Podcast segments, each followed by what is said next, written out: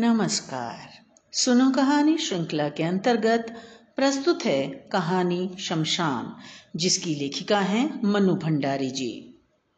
रात के दस बजे होंगे। शमशान के एक ओर डोम ने बेफिक्री से खाट बिछाते हुए कबीर के दोहे की ऊँची तान छेड़ दी। जेही घट प्रेम न संचरे सोही घट जान मसान। शमशान का दिल भराया। एक सर्द आह भरकर उसने पहलू में खड़ी पहाड़ी से कहा, मैं इंसान को जितना प्यार करता हूँ, उतनी ही घृणा उससे पाता हूँ। सभी मनुष्य यही चाहते हैं कि जीते जी उन्हें मेरा मुँह न देखना पड़े। पर वास्तव में मैं इतना बुरा नहीं हूँ। संसार में जब मनुष्य को एक दिन के लिए भी स्थान नहीं रह जाता, तब मैं उसे अपनी गोद में स्थान देता हूँ। चाहे कोई अमीर हो या गरीब, वृद्ध हो या बालक, मैं सबको समान दृष्टि से देखता हूँ। पर इससे क्या होता है? मेरे पास वह प्रेम नहीं, जो मनुष्य की सबसे बड़ी निधि है। मेरे दिल में मोहब्बत का वह चिराग रोशन नहीं होता, जिसके बल पर मैं उसके दिल में अपने लिए थोड़ा सा भी स्थान बना पाता। नहीं जानता। खुदा ने मेरे साथ ऐसी बेइंसाफी का सलूक क्यों किया? शहर और शमशान के बीच खड़ी पहाड़ी मुस्कुरा दी उसकी यह व्यंग्यात्मक मुस्कुराहट शमशान के हृदय में चुभ गई। उसने पूछा, क्या तुम्हारी कभी यह इच्छा नहीं होती कि तुम्हारे पास भी इंसान की तरह प्रेम भरा दिल होता, जिसमें अपने प्रिय के लिए मर मिटने की तमन्ना मचलती रहती है? कभी कभी दूर दूर से हवाएँ आती हैं और लैला, मजनू और शीरी फरहाद की प्रेम कहानियाँ मुझे सुना जाती हैं। तो सच मानना मैं तड़प कर रह जाता हूँ कि काश मैं भी मजनू होता और लैला के वियोग में अपने को कुर्बान कर देता। प्रिय की प्रतीक्षा में राह में पलकों के पावड़े बिछाकर बैठा रहता। सावन की घटाएँ मेरे मन में हुक उठती और बसंत की सुरमई सांझें मेरे मन में तड़प बनकर रह जाती। प्रिय का जीवन ही मेरा जीवन होता और उसकी मौत मेरी मौत। पर क्या करूँ? ईश्वर ने तो मुझे शमशान बनाया है, जिसके हृदय में मोहब्बत नहीं, प्रेम नहीं, स्निग्धता नहीं, सरसता नहीं, केवल धू धू करती आग की लपटे हैं। एक आँख से शमशान को, दूसरी आँख से शहर को और उसमें बसे इंसानों को देखने वाली पहाड़ी ने पूछा, बड़ी तमन्ना है इंसान बनने की? शमशान ने कहा, तमन्ना? मनुष्य के पास प्रेममय हृदय है। उसे पाने के लिए मैं अपने जैसे सौ जीवन कुर्बान कर सकता हूँ। पहाड़ी मुस्कुरा दी। इतने में ही किसी करुण क्रंदन ने शमशान के शुष्क हृदय को दहला दिया। एक छोटी सी भीड़ किसी शव को लिए चली आ रही थी। उसमें एक सुंदर नवयुवक फूट फूट कर रो रहा था। मानो किसी ने उसका सर्वस्व लूट लिया हो। लाश उतारी गई। वह उस नवयुवक की पत्नी थी। युवक का क्रंदन शमशान के हृदय को बेध गया। सारा क्रियाकर्म समाप्त कर, जैसे तैसे उस युवक को संभाल कर वे लोग ले गए। और शमशान सोचता रहा, कितना प्यार करता होगा यह अपनी पत्नी को? काश मैं भी किसी को इतना प्यार कर सकता। दूसरे दिन साँझ के धुंधले प्रकाश में शमशान ने देखा, वही युवक आ रहा है। उसके कल के और आज के चेहरे में ज़मीन आसमान का अंतर था। एक रात में ही जैसे वह बूढ़ा हो गया था, आँखें सूज कर लाल हो गई थी। वह पागलों की तरह लड़खड़ाता हुआ अपनी पत्नी की राख बटोरने लगा। कुछ देर तक हिचकियाँ लेता रहा और उसकी आँखों से निरंतर आँसू बहते रहे। फिर जैसे भावनाओं का बाँध टूट गया वह सिर फोड़ फोड़ कर रोने लगा और चीखने लगा, तुम मुझे छोड़कर कहाँ गई सुकेशी? याद है कितनी बार तुमने कस्में खाई थी कि ज़िंदगी भर मेरा साथ दोगी, पर दो वर्षों में ही तुम मुझे अकेला छोड़कर चली गई। अब मैं तुम्हारे बिना जीवित नहीं रह सकता। तुम मुझे अपने पास बुला लो। नहीं तो मुझे ही तुम्हारे पास आने का कोई उपाय करना पड़ेगा। तुम नहीं तो मेरे जीवन का कोई अर्थ नहीं, कोई सार नहीं, कोई रस नहीं। तुम ही तो मेरा जीवन थी, अब मैं जीवित रहकर करूँगा ही क्या? अपने पास बुला लो, मैं तुम्हारे बिना नहीं रह सकता, नहीं रह सकता और किसी भी तरह से नहीं रह सकता। इसी प्रकार का विलाप करके वह रोता रहा। सिर फोड़ता रहा और मूक शमशान अपनी सूखी पथराई आँखों से इस दृश्य को देखता रहा। इंसान बनने की, प्रेम करने की और अपने प्रिय के वियोग में इसी नवयुवक की भांति मर मिटने की तमन्ना और अधिक ज़ोर पकड़ती रही। वह यही सोचता रहा, काश मैं भी किसी को इसी तरह दिलो जान से प्यार कर सकता? उसके पहलू में खड़ी पहाड़ी मुस्कुराती रही। रो धोकर वह व्यक्ति चला तो गया, पर शमशान के हृदय को उसके आँसू गर्म सलाखों की तरह दग्ध करते रहे। उसने पहाड़ी से कहा, इस व्यक्ति की व्यथा ने मेरे हृदय को मथ डाला।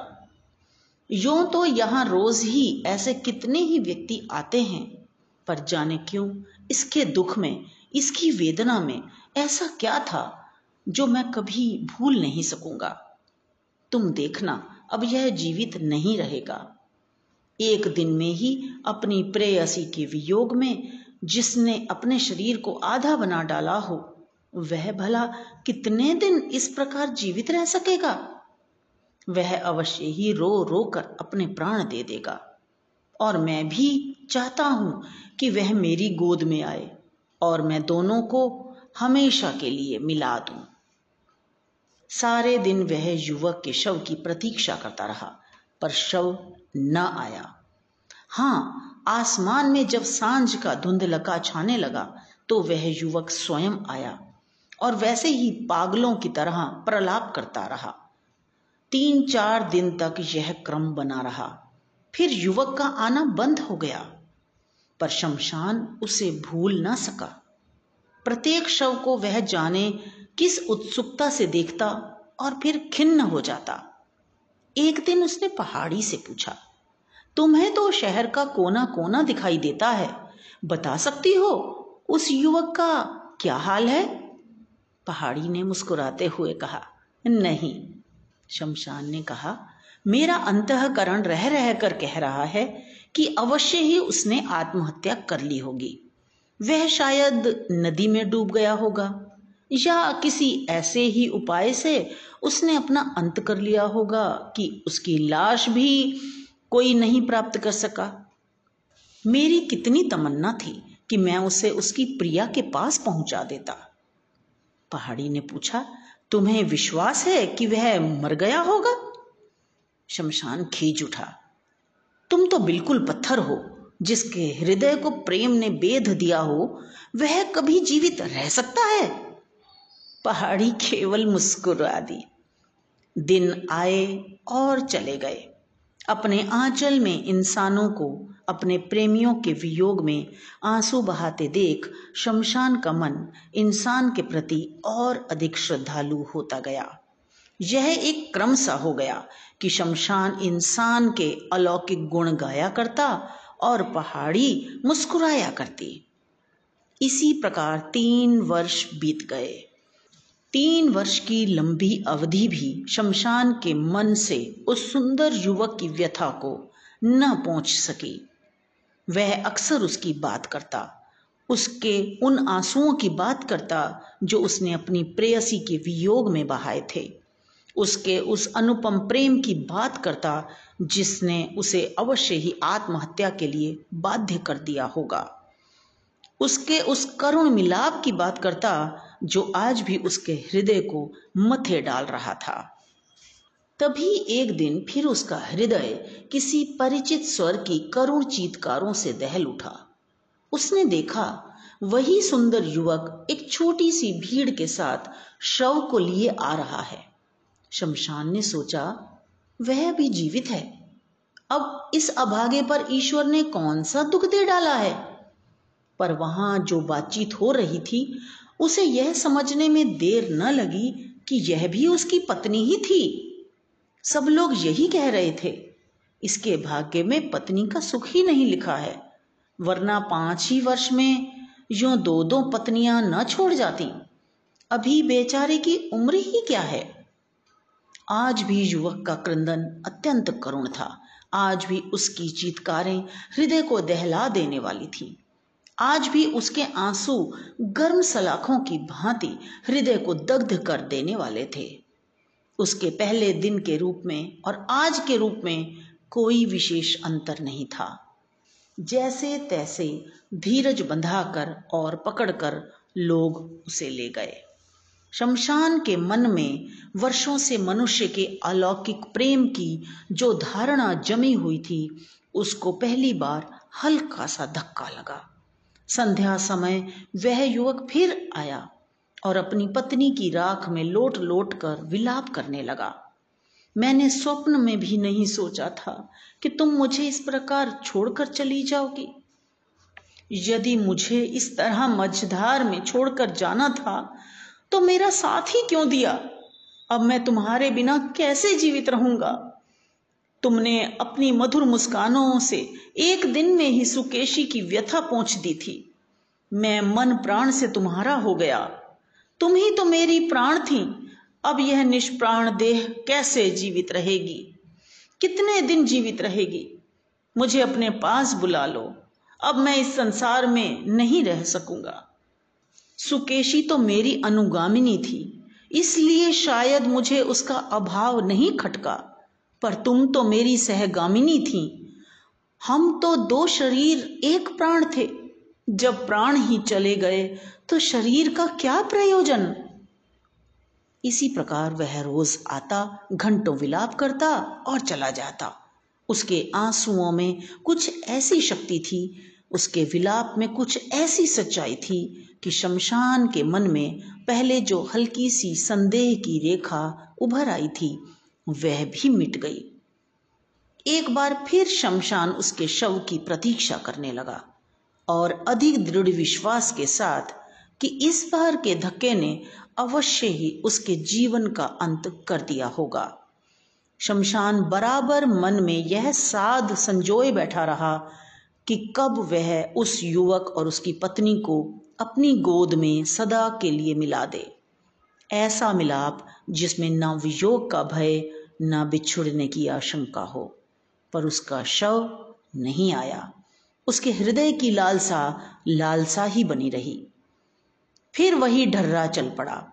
रोज ही न जाने कितने शव जलते, मनुष्य रोते। शमशान मनुष्य के अलौकिक प्रेम के गुण गाता और पहाड़ी मुस्कुराती। अंतर था तो केवल इतना कि शमशान के स्वर में कुछ उतार आ गया था और पहाड़ी की मुस्कुराहट में व्यंग्य कुछ अधिक और प्रखर हो गया था। दो वर्ष भी नहीं बीत पाए होंगे कि शमशान के कानों में फिर परिचित स्वर सुनाई पड़ा और उसके आश्चर्य का ठिकाना नहीं रहा। जब उसने देखा कि वह युवक इस अपनी तीसरी पत्नी के शव को जलाने आया है। उसने सोचा कि शायद बिना प्रेम के ही उसने मजबूरी की हालत में यह विवाह कर लिया हो। पर जब उस युवक का विलाप सुना तो वह भ्रम भी जाता रहा। आज भी उसका क्रंदन उतना ही करुण था। आज भी उसके अश्रु गर्म सलाखों की भांति दग्ध कर देने वाले थे। उसके पहले वाले रूप में और आज में कोई अंतर न था। उसकी बातें भी वही थी। केवल इतना अंतर था कि आज उसे अपनी तीसरी पत्नी ही सबसे अधिक गुणी दिखाई दे रही थी। वह दावा कर रहा था कि तीसरी पत्नी से उसका सच्चा प्रेम था। पहली दो स्त्रियों का प्रेम बचपना था ना समझी थी। पहली अनुगामिनी थी, दूसरी सहगामिनी थी तो तीसरी उसकी अग्रगामिनी थी। उसकी पथ प्रदर्शिका थी, जिसके बिना वह एक कदम भी आगे नहीं बढ़ सकता। उसको अब मरना ही होगा।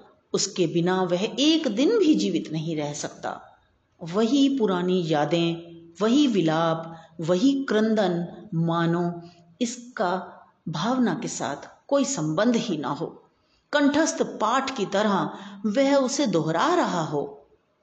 मनुष्य के अलौकिक प्रेम की जिस भावना को शमशान अपने हृदय में बड़े यत्न से संजोए बैठा था, उसका वही हृदय इस दृश्य से पत्थर हो गया। वह अवाक, विमूढ़ सा देखता रहा। उसकी दृष्टि पत्थराई हुई थी। उसमें एक प्रश्न साकार हो उठा था। पहाड़ी ने उसकी हालत देखी तो तरस खाकर बोली, सचमुच तुम मूर्ख हो। इतना भी नहीं समझते कि जो इंसान प्रेम करता है, उसे जीवन भी कम प्यारा नहीं। वह प्रेम की स्मृति, कल्पना और आध्यात्मिक भावना पर ही ज़िंदा नहीं रहता। जीवन की पूर्णता के लिए वह फिर फिर प्रेम करता है। जीवित रहने की ललक के चलते ही तो वह हर वियोग झेल लेता है, व्यथा सह लेता है। क्योंकि सबसे अधिक प्रेम तो मनुष्य अपने आप से करता है। तो ये तो थी कहानी। मुझे आशा है कि आपको अवश्य ही पसंद आई होगी। इसे लाइक करें, दोस्तों के साथ शेयर करें और इस चैनल को सब्सक्राइब करें अगर अभी तक नहीं किया है तो। तो मिलते हैं अगली कहानी में।